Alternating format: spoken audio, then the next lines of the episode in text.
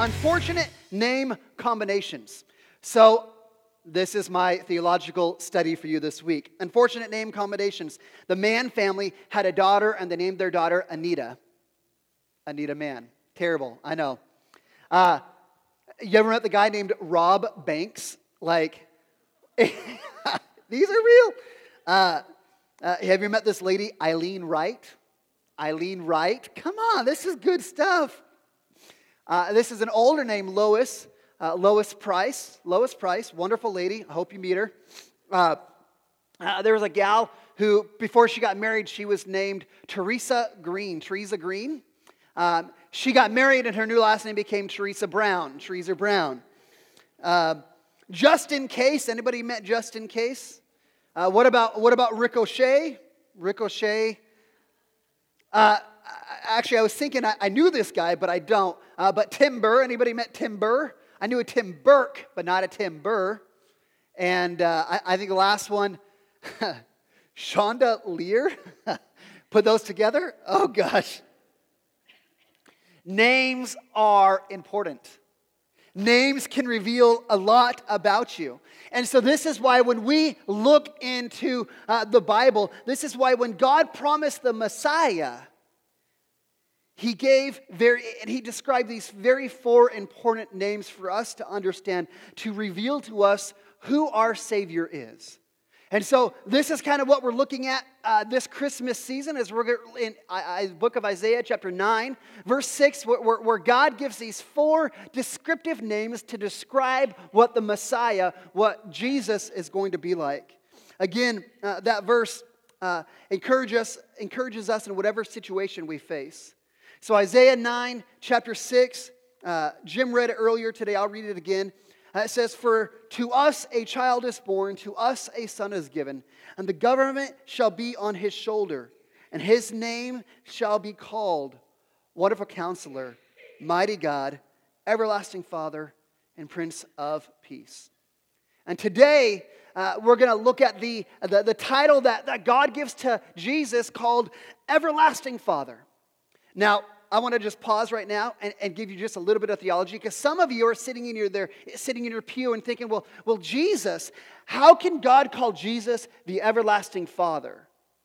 Like, like he's not the Father. Right? Like we understand within the Trinity, within the Trinity, the Father, the Son, and the Holy Spirit, that there are three distinct persons in the Trinity. You've got God the Father, God the Son, God the Holy Spirit. These things are, are, are distinct, different uh, uh, they're, they're, they're distinct in who they are.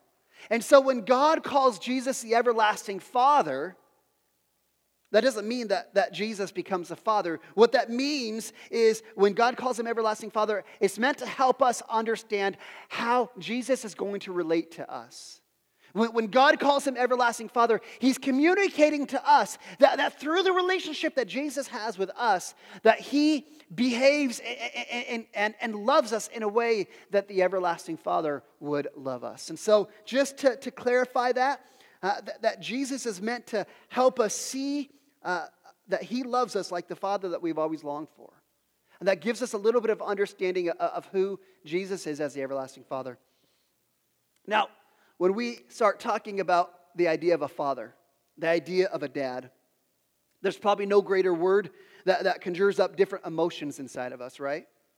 Like when we say dad, uh, there's these emotions that begin to, to fill our minds. There, there's memories, there's emotions, there's images that churn in our minds. Listen, some of us in this room, we've got some really positive images of dad. We think back about our dad, uh, the experience we've had with him, and those, are, those memories are fond and they're cherished and they bring smiles and they make our hearts happy. And listen, I, I would say this that as a father of five, man, it's not easy being a dad. It is not easy at all. Dads are far from perfect. We share plenty of our own mistakes. And so, if you can look back on the experience and you have a good memory of your dad, man, that's something to be thankful for. That's something to, to praise God for. What more could you ask than you to look back and have those positive memories? The reality is, though, when we throw out that idea of father, I, uh, the idea of dad, there's many of us that don't have those positive memories. In fact, I would say that for most of us, for many of us, That the greatest pains in our life come from this relationship with our dad because of the brokenness and the dysfunction and the things that happened. And this is why it's important for us to recognize this. Whatever your experience, whether it was good or bad, this is so important for us because when we think about Father, when we think about our dad, whether it was good or bad, we have this tendency to, to project the image of our earthly Father onto our heavenly Father. And so, so what happens is whatever your dad experience was on this earth, you have this lens. You put this lens on, and that's the filter for which you view God. And so, if you've got this good experience with your dad, that's great because that helps you see God. You've got a negative experience with God with your dad, that clouds your ability to see who God is. And listen, even, even if you've had a good experience with a father, man, every father still falls short of God's standard of what God would say. So, whatever our experience is with a father, it has begun to, to warp our view of God. It impacts how we see Christianity. In fact, as you, if you were to talk to a counselor uh, going to do some reading, there's oftentimes there's three different types of father wounds that will affect how we view God. Uh, I want to talk to these real quick. Number one is maybe maybe for you growing up you had the never satisfied dad, right? This is a dad who, no matter what, you, you never get to hear, I love you. You never get to hear, I'm proud of you. In fact, there was a, there was a pastor uh, that I met a while ago, and he shared this story about his wife. He said, You know, my, my wife's dad, he wasn't abusive. He, he was there, he provided. Uh, but this is something she had never heard from him. She had never, never, ever heard him say, I'm proud of you. I love you. Good job. And so this girl, she grows up in this home. She goes off to college. She's the first person in her family to go to college. And, and she's getting ready to graduation, and she's got a 4.0. She's got all these academic um, achievements that are going along with her graduation. And as her and her friends are talking about graduation, her friends are all longing, man, I can't wait to walk across that stage and hear all those people cheering for me. And she said, You know what my dream is? My dream is not to hear people cheer my name when I walk across a stage. My dream is that when I walk off that stage, that my dad would come walking up to me, running up to me through the crowd and say, I'm proud of you. I love you. Good job. Day comes for graduation. She walks across the stage, gets her diploma, walks off, and she sees her dad coming towards her. And she's like, This is it. This is what I've always dreamed about. Dad walks up and says, Honey, it's getting late. Got a long drive home. It's probably better we best, we best be going. Crushed. Listen, some of us have had that kind of experience with a father. And that has affected how we view God, affected how we, we view this world. And so, we, we, we, when we have this kind of dad, we feel like we have this need to constantly try and perform, to constantly try and be better, to earn his approval.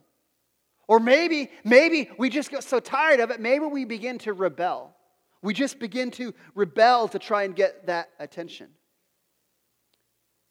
And listen, if we've had that kind of experience, oftentimes when we take that view of our Father and we cast that onto God, man, it seems even though theologically we might understand that God loves us, even though theologically we might know that God loves us, we always have kind of that, that constant nagging thought in the back of our mind.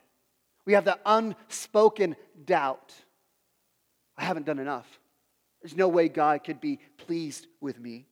Yeah, yeah, God loves me. I know that, but, but have I done enough for him?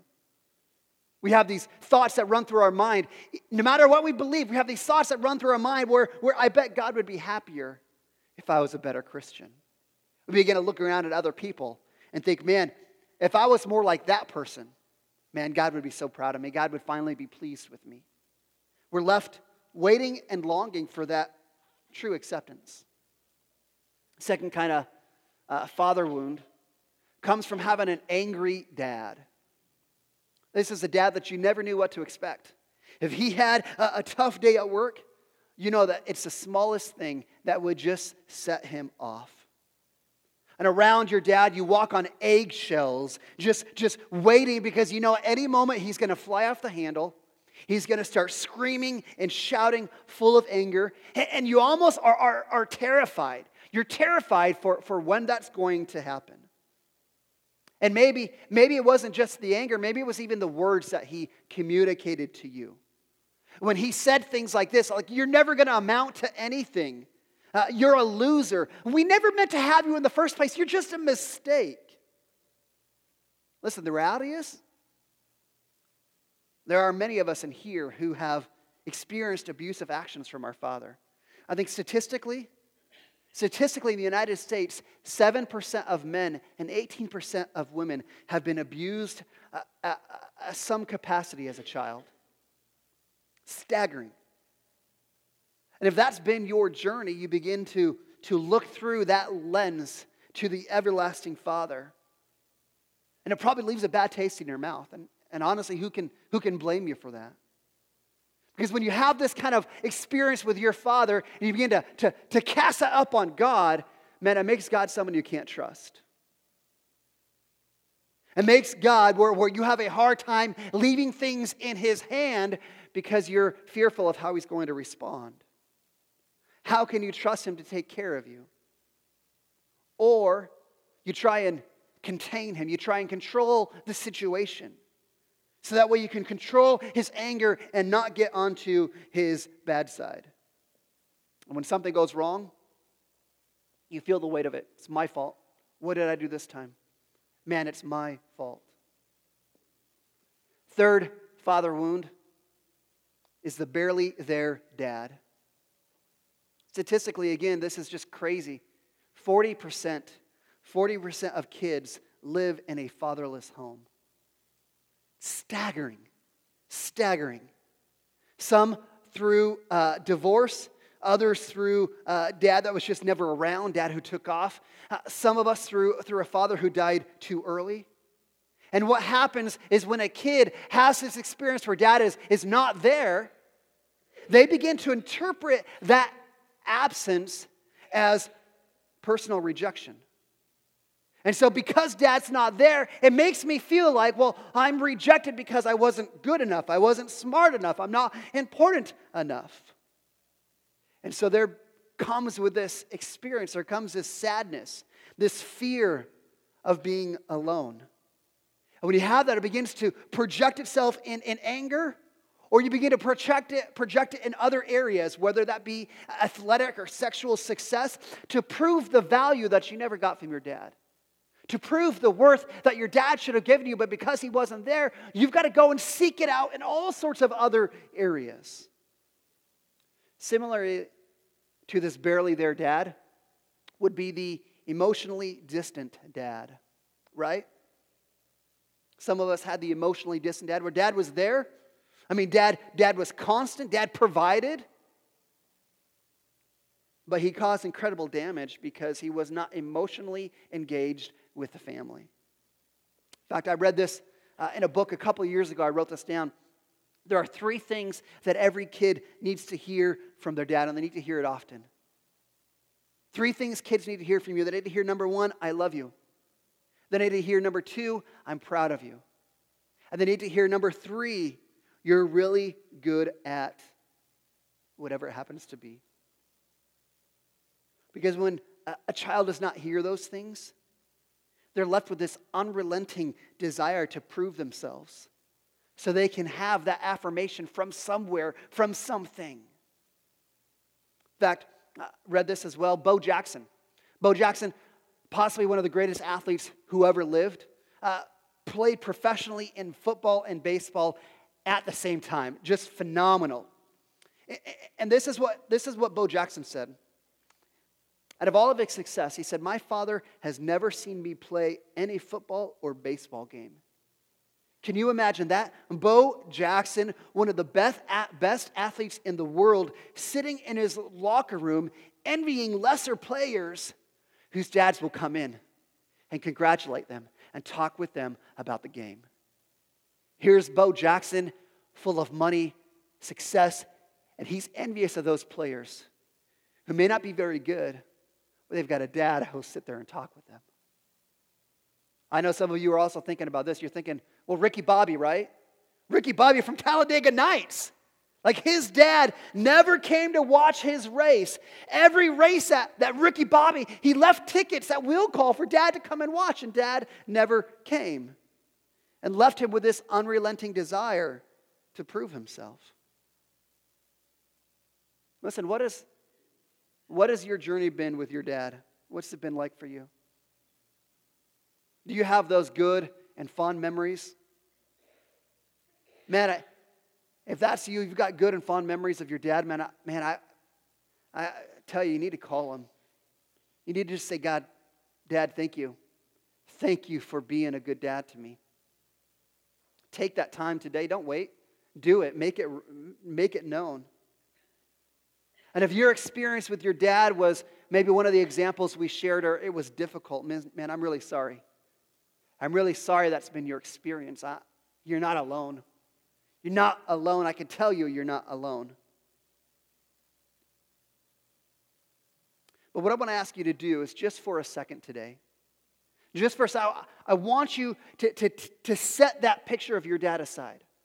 I want you to set that picture of your dad, whether it was good or whether it was bad. I want you to, to set that aside and, and give Jesus, the everlasting Father, the opportunity to tell you who he really is.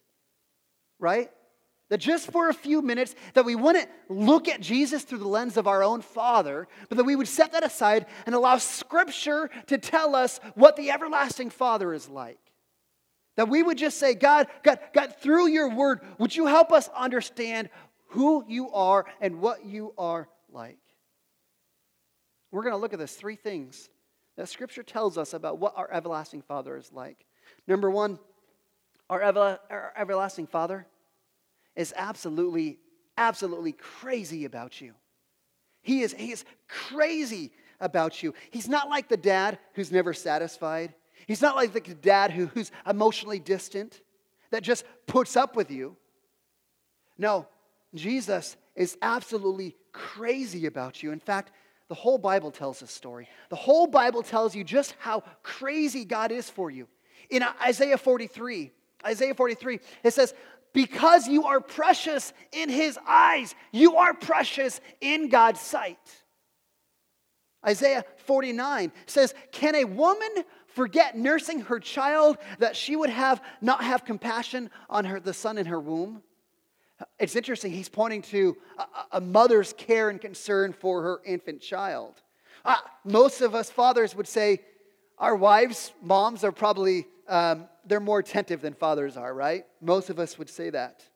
In fact, I remember my wife, she'd be like, Hey, Kevin, did you see that? Uh, you know, when the kids were young, did you see the baby got a new freckle by his ear? And I'm like, Now, which kid is that? Number two or three? Like, help me remember that. And what, what, what Isaiah is saying is that even these, even moms, they forget. But God will never forget you. That God knows you better. That God watches you more closely than even the most attentive and love stricken mom. Zephaniah 3 says, Lord God, uh, the Lord God is in your midst, a mighty one who will save. He will rejoice over you in gladness.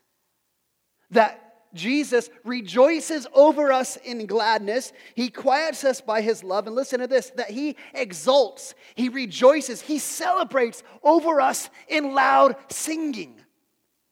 That God, in His joy for us, He, he sings over us. This is why I love singing. This is why my kids have to put up with me singing at the house. Because I'm rejoicing over them because I love them so much. And that's what God does for us. Psalm 139, listen to these words. It says, Lord, you have searched me and known me. You formed my inward parts. You knitted me together in my mother's womb. I praise you because I am fearfully and wonderfully made. He says, he says, Your eyes, they saw my unformed substance. I, I think we call that a fetus. That, that, that, you saw my unformed substance, and in your book were written every one of them, the days which you have formed for me. That God looked at you while you were in your mother's womb and he, he planned his life out to be your father. I love this. He says, he says, Where can I go from your spirit? Or where could I flee from your presence? He says, If I ascend up into heaven, God, you are there. And if I make my bed in Sheol, which is the Old Testament word for hell, that God, you are there with me as well. Man, do you just hear how crazy he is about you? Like, do you, do you have a, a longing inside of you to, to, to be somebody special? Listen, you are special to God. Do you, do you yearn to matter, to be important? Listen, you matter very much to Him. Do you know how much He thinks about you? He just said that, that, that He knew us in our womb before we were even born. He laid out the details of our lives to be our Father. Do you know how valuable you are to Him? That I'm pretty sure the psalmist just said that even if I go to hell, that God's to pursue me, that He's there with me. Luke chapter 15, I love this chapter. Again, I want you to grasp just how crazy Jesus is about you. Luke chapter 15, it paints this crazy picture that if God had 100 sheep, He's got all of these sheep, and you are the one sheep who gets away. You go off to go do your thing. That He loves you and so crazy about you that He leaves the 99 and goes and chastens and follows after you. So I don't know what your dad experience was, but that is amazing. How passionate and how crazy God is about you. Second thing about the everlasting Father, I want you to see the everlasting Father is compassionate towards you. He's compassionate towards you. Again, because we suffer the effects of the failures of our earthly fathers, so many of us, we view God as somebody who, who won't accept us just as we are, right? We're just too broken. We, we're too messed up. We, we, we've sinned too many times. Or we view, we view God as someone that we have to please, someone whose love comes with, you know, strings attached. That I've got to do just these right things in order for him to love me. And if I don't do the right things, then he's going to yank his love for me and his acceptance from me.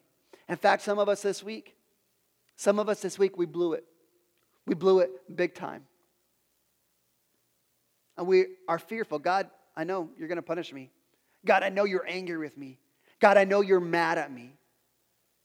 In fact, some of us, we work so hard to try and stay on God's good side that we go to church, we try and read our Bible, we try and obey what God would want us to do, not because we are overwhelmed by God's grace, but because deep down we do not really believe that God accepts us just as we are. We don't really believe that God loves us just as we are. Listen, Psalm 103. Psalm 103. It says, The Lord is merciful, gracious he is slow to anger, abounding in steadfast love. He will not always chide you. He won't keep his anger from he won't keep his anger forever. He won't deal with us according to our sins. He will not repay us according to our iniquities. Listen to this. As high as the heavens are above, so great is his love for us. As far as the east is from the west, he removes our transgressions for him. Verse 13, as a father, the ideal father, he is compassionate. So the Lord is compassionate to those who trust him. Do you hear that? Do you hear the compassion that the everlasting Father has towards us? That he knows all the dumb things we've done. He knows all the, the rebellion. He sees all of our sin. And in spite of that, in spite of that, He still chooses to be compassionate. He still chooses to, to love us. That the perfect Father is, is, is full of compassion. That, that, that, we're not worried about His anger, we're, we're, we're just ready to experience His grace.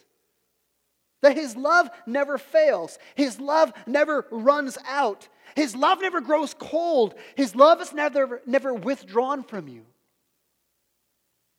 That is who the everlasting Father is. And I'll, I'll just speak for myself.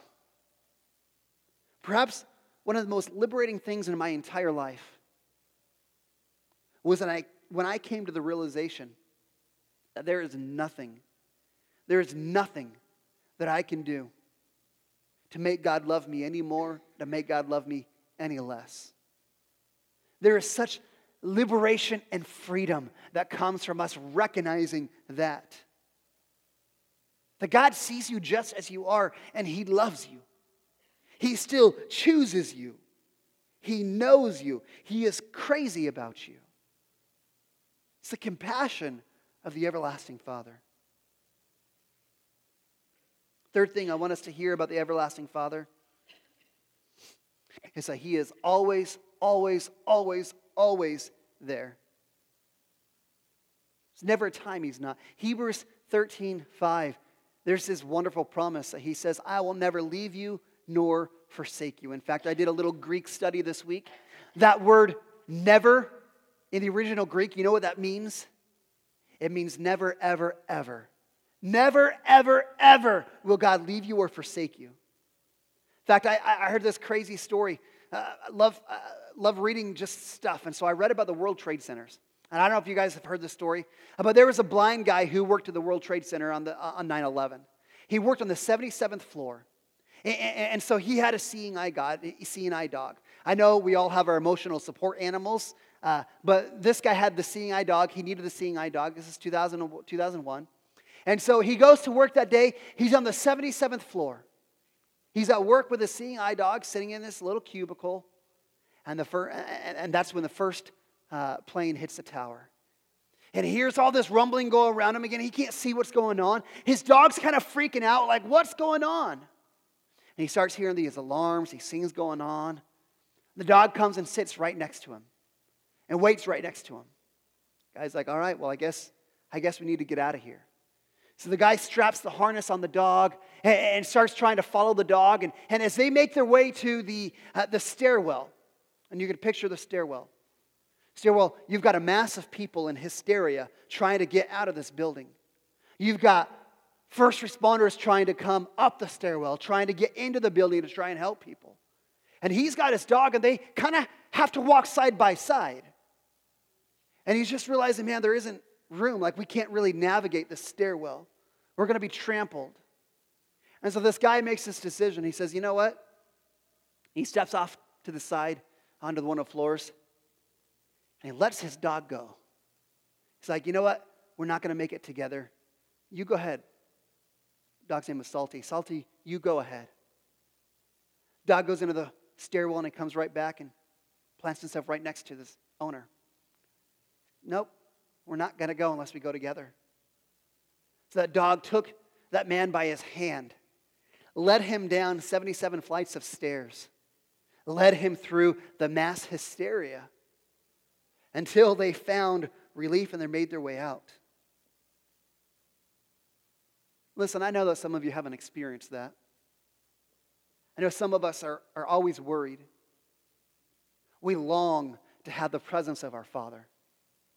We long to wish he was in our life. We long to wish maybe he didn't pass away and he was still here and we could still call him to this day. But listen, I need you to hear this. I need you to hear about the everlasting Father that he promises us that he will never leave us nor forsake us.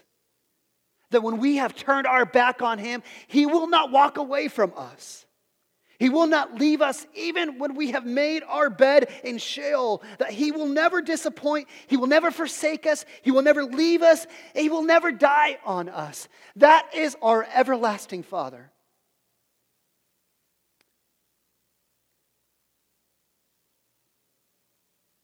It is so important that we understand the, the significance of this and we embrace our eternal Father. Listen, I know we still carry, many of us, we still carry those wounds. We still carry those hurts. And we come to a time like this in Christmas season and, and we just long for, for having dad next to us.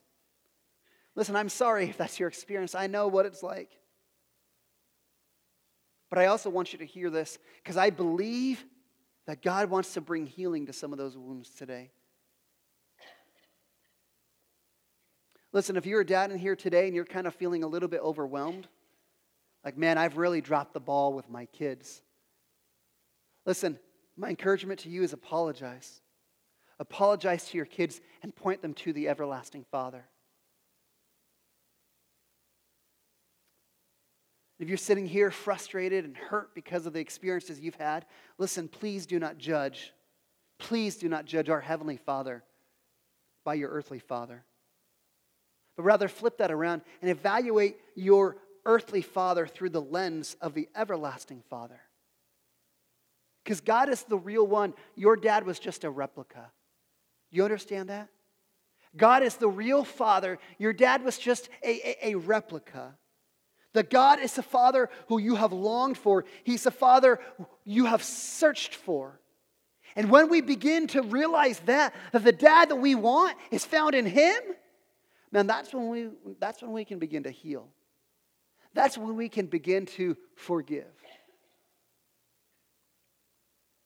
We read this verse earlier, Zephaniah 3:17. It says, "The Lord rejoices over you with gladness."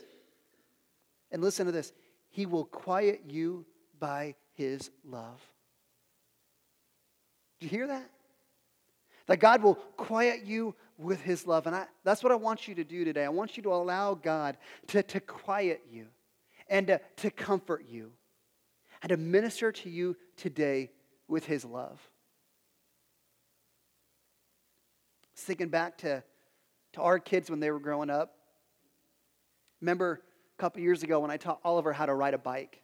If you know my son Oliver, man, he's crazy. So we're teaching him how to ride a bike, and he's like, "Look, Dad," and he's doing, uh, he's drifting, he's got jumps built, he's doing all sorts of, and I'm like, "Dude, you just learned how to ride. Like, like, be careful here." I taught him how to ride, and there's a day I was inside the house, I was working on something, and uh, I hear the front door bust open, and there's Ollie comes in, and he's got his elbows all bloodied up, his knees all bloodied up. He, he's crying. He's got gravel coming out of his skin. He jumps in my arms, and I'm like, dude, what's wrong?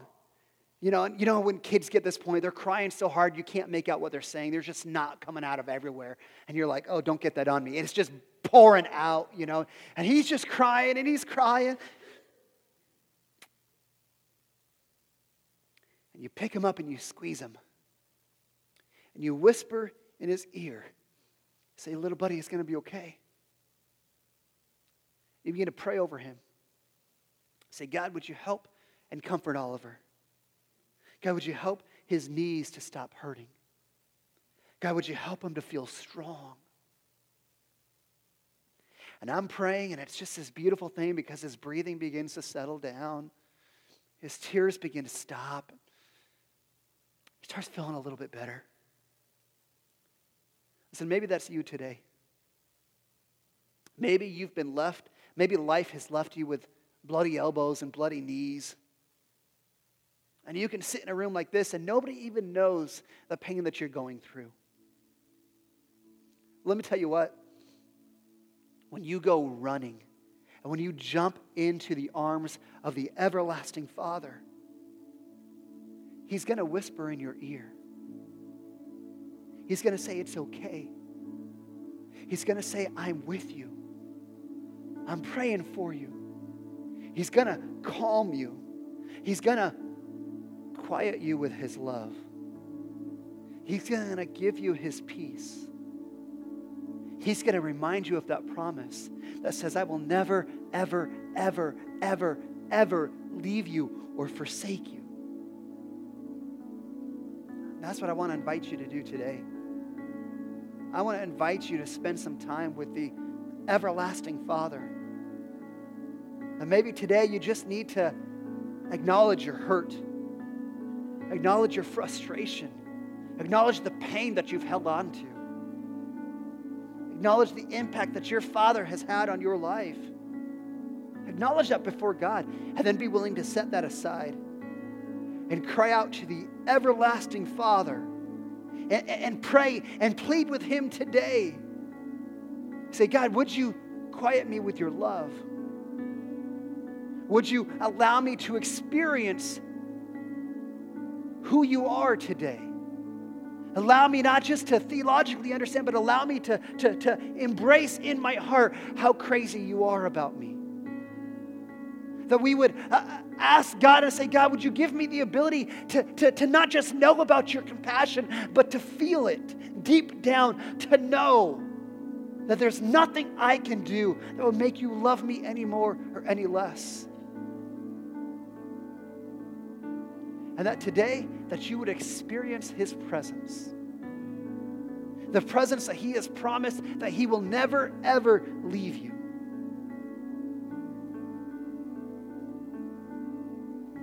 Listen, if you don't know the everlasting Father, I'll tell you what, you were created for him. And this is the good news is that today you can know him.